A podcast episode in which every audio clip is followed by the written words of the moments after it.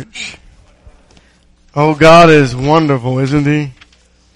What an amazing gift and blessing to be able to assemble together to worship.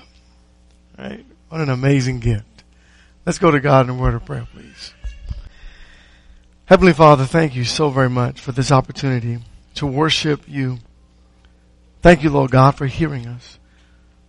Holy and awesome is your name.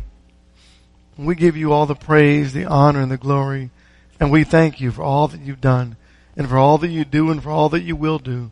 And we thank you for Jesus, your great Son, who died that we might live, for that amazing sacrifice that has been made in our behalf. Please help us to be and to do the things that you would have us to do. Help us to be the people you would have us to be. Give us the strength to serve you all the way to the end. In Jesus' holy and precious name, we pray and thank thee, if it be thy will. Amen. We welcome you this morning, both members and visitors alike. We praise God for your attendance, for those who are here present today and those who are online. This morning, I want us to continue with the idea and the thought of not giving up. But today, we're going to focus specifically on being too close to home. You know I'm talking about heaven, right? All right. There are many occasions that men and women, as God's children, that we go through. And we feel so overwhelmed. Fighting this lasting battle, right? This has been going on for your entire Christian lives.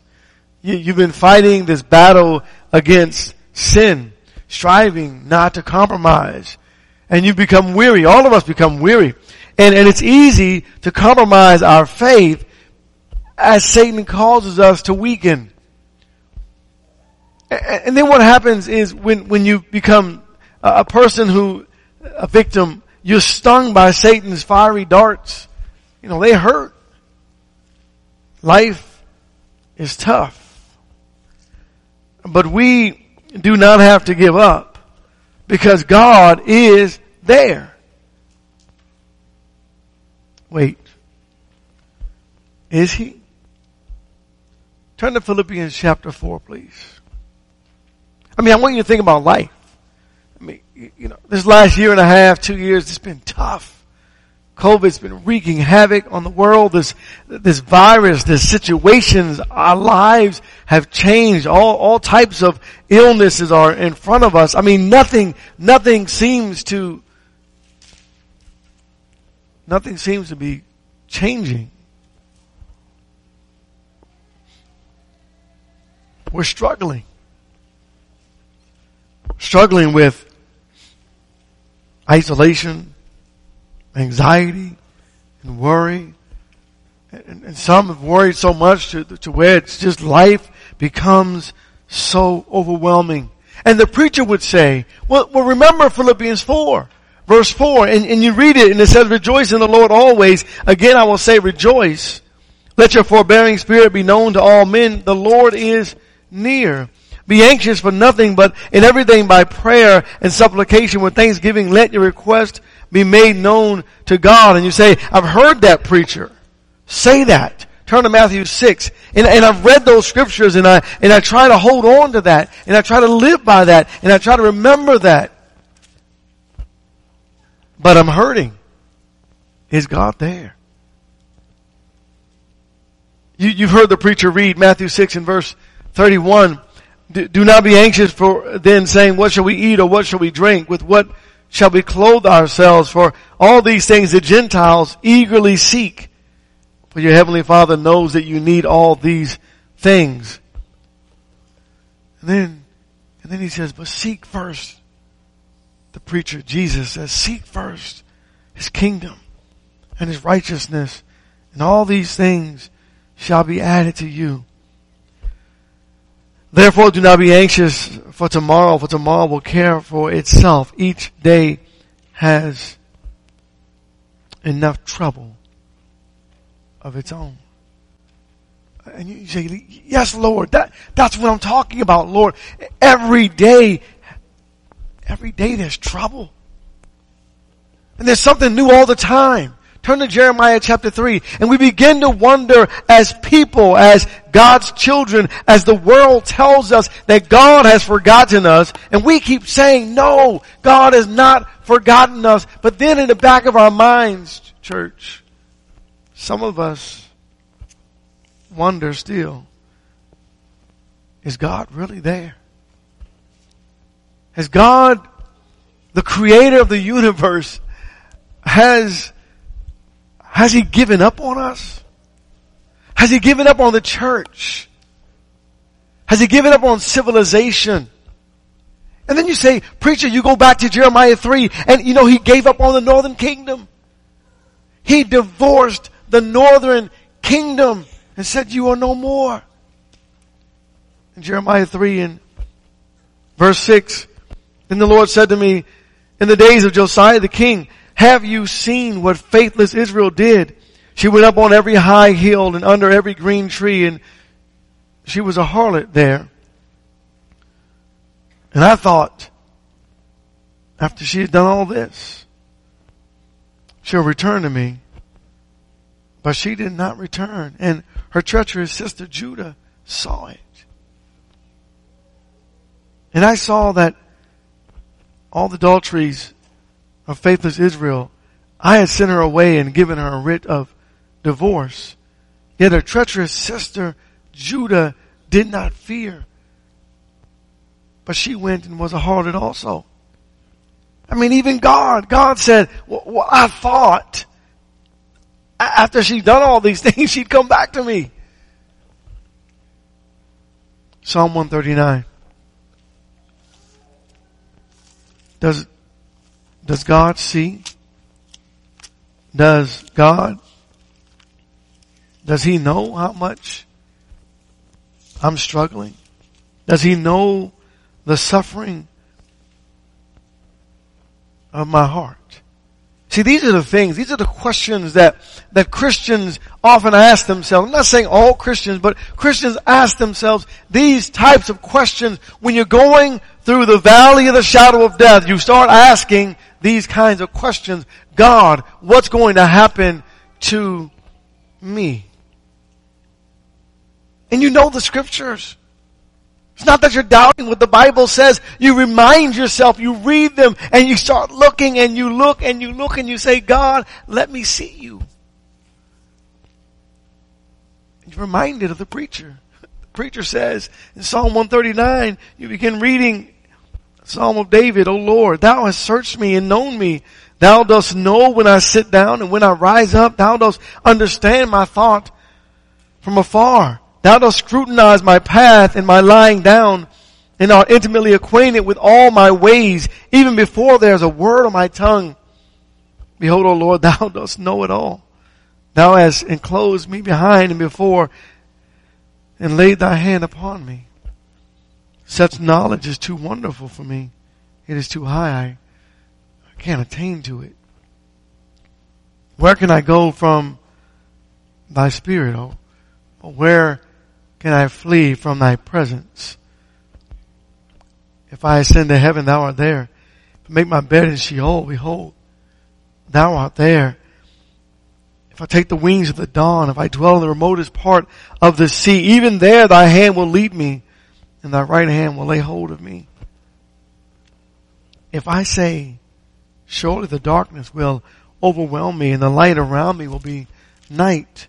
Even the darkness is not dark to thee, and the night is as bright as the day. Darkness and light are alike. And I remind myself after reading this, so I know God knows. But it doesn't change the thought that maybe my prayers are ineffective. Because as I go through all this and I realize that, turn to Luke 18 please, and I realize that all of this is true, and yes, God does know, and no, God has not wound the world up and let it go. God is there. But in my life right now, are my prayers ineffective? Maybe it's just me. Maybe God is not listening just to me. And so Jesus says, the preacher says, I want you to read something about an account about this woman and this judge. And you read the scripture, Luke 18, beginning at verse 1. He was telling them a parable to show that at all times they ought to pray and not to lose heart. Saying, there was in a certain city a judge who did not fear God and did not respect man. And there was a widow in that city, and she kept coming to him saying, give me legal protection from my opponent. And for a while he was unwilling, but afterward he said to himself, even though I do not fear God nor respect men, yet because this widow bothers me, I will give her legal protection, lest by continually coming she wear me out. And the Lord said, hear what the unrighteous judge said. Now shall not God bring about justice for his elect, who cry to him day and night? And will he delay long over them? I tell you that he will bring about justice for them speedily. However, when the Son of Man comes, will he find faith on the earth? Turn to Exodus, please, chapter 2. Yes, Lord, but I'm wondering how long was she praying about this? I mean, and Lord, you're telling me to pray at all times and keep my faith. But how many times did she go to the judge for her legal protection and was rejected by the judge? Like Joseph. I bet he prayed all the way to Egypt in shackles, begging God to help him to understand. And like Daniel, being carried off about age 14 to 16, somewhere around there in the Babylonian captivity. We forget about that part. A young boy and his three friends, Shadrach, Meshach, and Abednego. Is God listening? Does God know? What about the Hebrews in Egyptian bondage? They cried out to God in their suffering. In verse 23. Now it came about in the course of many days that the king of Egypt died. And the sons of Israel sighed because of the bondage. And they cried out. And their cry for help because of their bondage rose up to God. So God heard their groaning. And God remembered his covenant with Abraham, Isaac, and Jacob. And God saw the sons of Israel, and God took notice of them. They were delivered in time. But you know something I'm beginning to learn and think about is that I think it's the wrong question. It's not that God is not listening to us. Maybe, just maybe, it's that we are not listening to him. See, when you start thinking about all the scriptures, and you recognize that God truly delivered them every single time. And you do know that sometimes deliverance does mean death. In fact, the Bible tells us that. But I begin to wonder,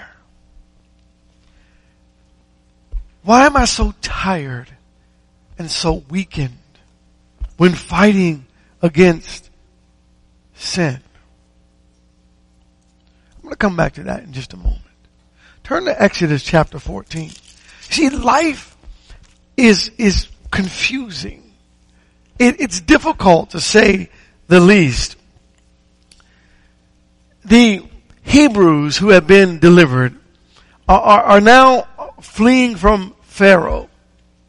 And in verse 10, as Pharaoh drew near, the sons of Israel looked, and behold, the Egyptians were marching after them, and they became very frightened. So the sons of Israel cried out to the Lord. Then they said to Moses, is it because There were no graves in Egypt that you have taken us away to die in this wilderness? Why have you dealt with us in this way, bringing us out to Egypt? Is not the word that we spoke to you in Egypt saying, leave us alone that we may serve the Egyptians? For it would have been better for us to serve the Egyptians than to die in this wilderness. Do you hear the contradiction? God save me, help me, please. Do you understand? Do you know? And then God does it His way, and all of a sudden, it's, wait a minute, God, that's not what I meant. And then the reasoning behind it. It's better to be there, a place of groaning and agony, than to be here. We're going to die. In verse 13, but Moses said to the people, do not fear, stand by and see the salvation of the Lord, which He will accomplish for you today. For the Egyptians whom you have seen today, you will never see them again. The Lord will fight for you while you keep silent. But even Moses had this issue for just a moment. And then God says, in verse 15, the Lord said to Moses, why are you crying out to me?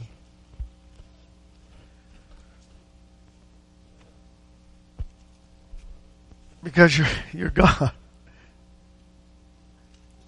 And then God, if you will, says, Moses, I am God. Sounds a little different, doesn't it? Sounds a little different coming from God, because God knows who He is. Do we? God doesn't doubt His power. Do I? God doesn't doubt His existence. Have I? God doesn't doubt His control. But I heard it over and over again from the church. Is God really in control? Preacher, I'm listening. Why do I feel so weak? 2 Corinthians, please, chapter 12. Maybe sometimes I feel so weak because actually I'm not really fighting that hard against sin. I'm actually fighting against God. I'm fighting against His will and His way. Because I don't understand it. And because I don't understand it, I don't like it. And I want it my way. And I can't have it my way. And I don't understand. Because I don't want to understand. Maybe it's not that God is not listening. In fact, we know it's not that God is not listening.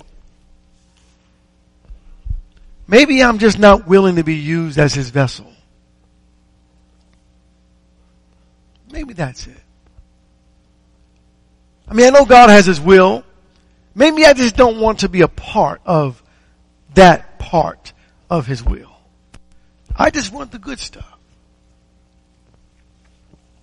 Maybe. And maybe that's why I feel a little weaker than I felt yesterday. You know, Paul had this thorn in the flesh. And what was the concern? Remember verse 8? Concerning this, I entreated the Lord 3 times that it might depart from me. God, I just don't like this. Wait, so Paul, you'll take the glory and go to the third heaven. You'll take that, but you don't want what comes with it? Well, no, I don't want that part. I just want the third heaven part. God goes on to say in verse 9, My grace is sufficient for Paul. Right? So Lord, is it that you expect me to find completeness even though I suffer upon the earth? Yes, child, I do. So Lord, but I'm your child. Why do I have to? Because you're a physical being and you live on a physical earth and you have flesh and blood. So you're going to suffer because this is not heaven. We cannot have our heaven on earth. In fact, child, God might say, your suffering will make you long more so for heaven. Well, that just doesn't make any sense. But God said in verse 9, my grace is sufficient for you, for power is perfected in weakness. Well, that's the opposite. That doesn't make any sense. And God says, it's perfect. Because when you and I are weakened and weak, guess what we have no choice but to do? The very thing we were supposed to do in the beginning. Go to God. Listen again. My grace is sufficient for you, for power is perfected in weakness. Most gladly, therefore, I will rather boast about my weaknesses, that the power of Christ may dwell in me. That I am well content with weaknesses, with insults, with distresses, with persecution, with difficulties, for Christ's sake. For when I am weak, then... Okay, I'm starting to get it now. Then I am strong. See, I don't like the feeling of being weak because I don't have the control any longer. Back to the point. Have we forgotten, or have we just not listened, or understood, or believed that actually God is in complete and total control? Yeah, God, but look around. I mean, COVID has been it has been. We don't deny that. Life has been hard. We suffer. Yeah. But God is still in control. Listen to Hebrews 4. In verse 16. The scriptures are clear. They remind us continuously that God wants to have his way with us. Not because he wants to control us, but because he wants to save us. And not just save me, but save the world. In verse 16 it says, let us therefore draw near with confidence to the throne of grace, that we might receive mercy and may find grace and help in time of need. So here's what God wants us to do, church. He wants us to step back and say, you know, Lord, yes, we're suffering. But I'm just going to trust in your grace. Lord God, I'm going to let you use me in the way that you see fit to bring salvation to a lost and dying world. And I really want to be in control, oh God, because it just feels so natural. But no, instead, I'm going to relish in my weaknesses. Because then I know, oh God, that you are in my life taking control and you are going to bring me through. Fighting with God will not only weaken us, It'll bring us to our knees.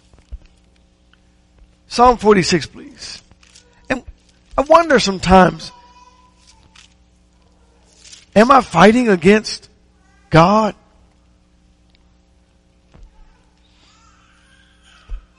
You tell me. Psalm 46 and verse 1. God is our refuge and strength and a very present help in trouble. Therefore, we will not fear, though the earth should change, and though the mountains slip into the heart of the sea, though its waters roar and foam, though the mountains quake at its swelling. Verse 7, please. The Lord of hosts is with us. The God of Jacob is our stronghold. I am not strong at all. How about you? Thought I was. In fact, I was pretty sure I was. Till I met God. And then I realized something.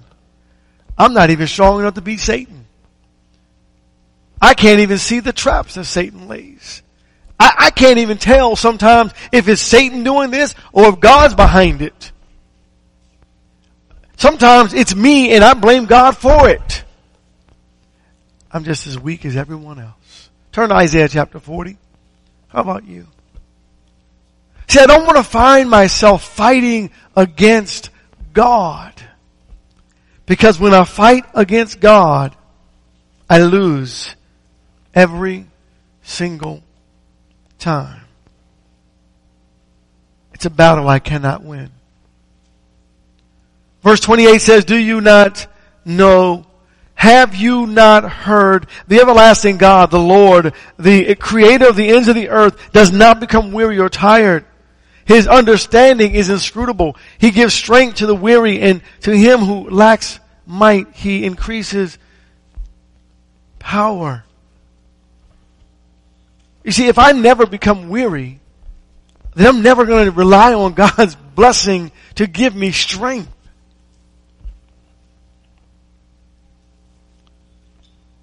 Though youths grow weary and tired, and vigorous young men stumble badly, yet those who wait for the Lord will gain new strength. They will mount up with wings like eagles. They will run and not get tired. They will walk and not become weary. Church, I love the fact that God's in control. When is the last time that you donned yourself with the armor of God? You know, for military folks, you and I know there are times when we don't want to put on all the gear. You know, it's time consuming. The stuff is heavy. It's cumbersome. Turn to Ephesians 6, please. I mean, it just sometimes you feel like you don't need it. Every single day and every hour of the day, we need the armor of God, because Satan is not going to take a break. Satan is not going to stop. Verse 10, you've read it. Finally, be strong in the Lord and in the strength of his might. Put on the full armor of God, that you may be able to stand firm against the schemes of the devil. And then the verse I forget all the time. For our struggle is not against flesh and blood, but against rulers, against the powers, against the world forces of this darkness, against the spiritual forces of wickedness, against the heavenly places. See, if you hate someone today, you don't have your armor on, because that's not your enemy. Satan is. Therefore, take up the full armor of God, that you may be able to resist in the evil days, having done everything to stand firm. Stand firm, therefore, having girded your loins with truth, and having put on the breastplate of righteousness, and having shod your feet with the preparation of the gospel of peace. Well, preacher, there is no peace. Well, then you haven't put your armor on. In addition to all of this, taking up the shield of the faith, which you'll be able to extinguish all the flaming missiles of the evil one. And take the helmet of salvation and the sword of the Spirit, which is the Word of God, with all power and petition. Pray at all times in the Spirit. With this in view, be on the alert with all perseverance and petition for all the saints. So that was my introduction to the lesson. Just kidding. You are too, someone said, please don't play preacher. You are too close to home to give up now. See, whether you are a Christian or not, all the things we talked about will be a part of your life. Suffering, struggling, issues, temptation. All of that will be a part of your life, whether you are a Christian or not. But becoming a child of God and having donned yourself with the armor of God and having run the race, the minute you come to Christ, you've come too close to give up now. To throw your salvation away. You're too close today. You're closer today than you were yesterday. And you've been on this journey for a long, long time. And in Christ, a long time is a day. And a long time is 40 years, 50 years, 60 years as a Christian, because we don't know when God is going to call us home. We're fighting a good fight. Don't stop fighting. You're fighting for a great cause. And here's something you need to recognize. You're winning. We are winning the battle. We are not losing in any way, shape, or form. We are climbing to the mountaintop. I know sometimes it feels like maybe I'm about to fall, but you've not fallen. And I encourage you this morning to keep your eyes on Jesus. Keep your eyes on the prize and continue looking to heaven. It's worth it all. It's worth everything. Don't you agree, church? See, maybe you don't agree. Don't you agree, church? I feel like I'm talking to myself this morning. Let me ask you one more time. Don't you agree, church? All right. We have come too close to home to give up now. You are so close to your victory. And Satan is echoing in our ears. He's saying this thing over and over again. He's saying you're fighting a battle that you cannot win. But you and I know something. Satan is nothing in comparison to God. We know that. We trust that. We believe that. I want to begin to wrap this up. I want you to turn to John 13. John 13. Life is real. I mean, you said, well, we know that. Yeah, the struggle is real, right? Let's think about this for just, that's deep. I guess let's dig deep into the mind of Peter. Listen to his sincere love for Jesus. In verse 38, Simon Peter said to him, Lord, where are you going? And Jesus answered, where I go, you cannot follow me now, but you shall follow later. Peter said to him, Lord, why can I not follow you right now? Come on, Jesus, I've been with you all. Where are you going? Where are you going? Why can't I follow you right now? I'll lay down my life for you because I love you that much, Jesus. And Jesus says, Peter, you don't really know what you're saying because you don't know what's coming tomorrow. In verse 38, Jesus answered, will you lay down your life for me? Truly, truly I say to you, a cock shall not crow until you deny me 3 times. Let me tell you why the words of Jesus are so precious in our ears. Please turn to Luke 22. Because life happens, and life is difficult, and life is tough, and Satan bites us, and stings us, and hurts us, and our brethren hurt us, and we hurt our brethren, and life goes on, and it is tough. And today my intention is great, but I don't know what's coming tomorrow. Peter didn't know. In verse 61,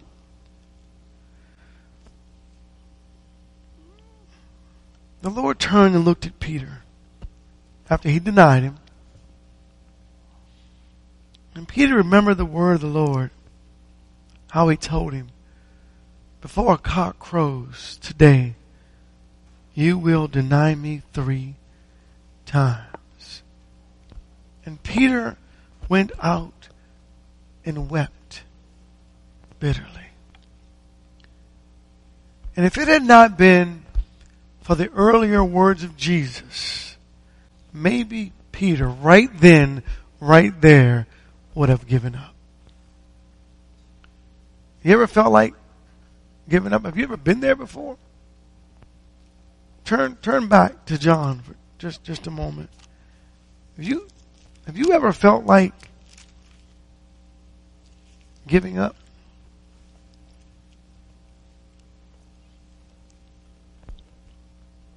You ever been there?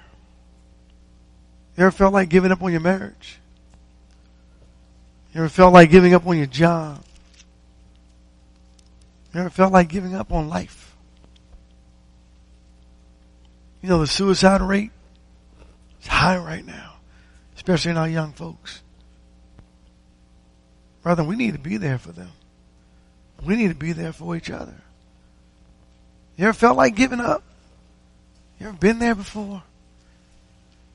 Peter was at the point of no return. But he remembered the words of Jesus. When Jesus said, verse 38, will you lay down your life for me?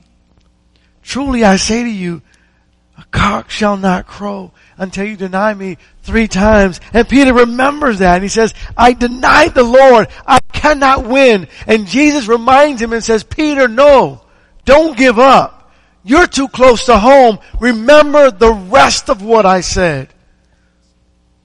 Well, what else did you say, Jesus? Please don't stop reading. John 14, verse 1. Peter, I know this is going to happen, but let not your heart be troubled. But Lord, I just denied you. Brethren, we're going to mess up. Just make it right. Repent. And let not your heart be troubled. Believe in God. Believe in Jesus. And then he focuses his mind to the prize. In verse 2, in my Father's house are many dwelling places. If it were not so, I would have told you. Peter, I'm going to prepare a place for you. Church, God loves us. And God doesn't want us to ever give up. And you don't have to give up. You're too close. One more scripture. 2 Timothy. God encourages us. So I encourage you today to look to Jesus, to continue to fight the good fight of faith, to finish your race. And when you have done the will of God, you'll receive what God has promised, the great and eternal reward. And when you measure all this stuff, this suffering, the struggle, when you measure it by eternity, remember the scriptures that tell us there's no comparison. Don't give up. Paul says, verse 7, I fought the good fight. I've finished the course. I have kept the faith. In the future, there's laid up for me the crown of righteousness, which the Lord, the righteous judge, will award to me on that day. But not only to me, but also to all who loved his appearing. That's you. That's you. This morning, if you're not a Christian, we encourage you to become one. Begin your battle with Christ. Surrender to him in the waters of baptism. If you're a child of God and you're struggling in your faith, we can pray with you, pray for you. Make it known. If we can help in any way, please come forward as together we stand and sing our song of invitation. God bless you.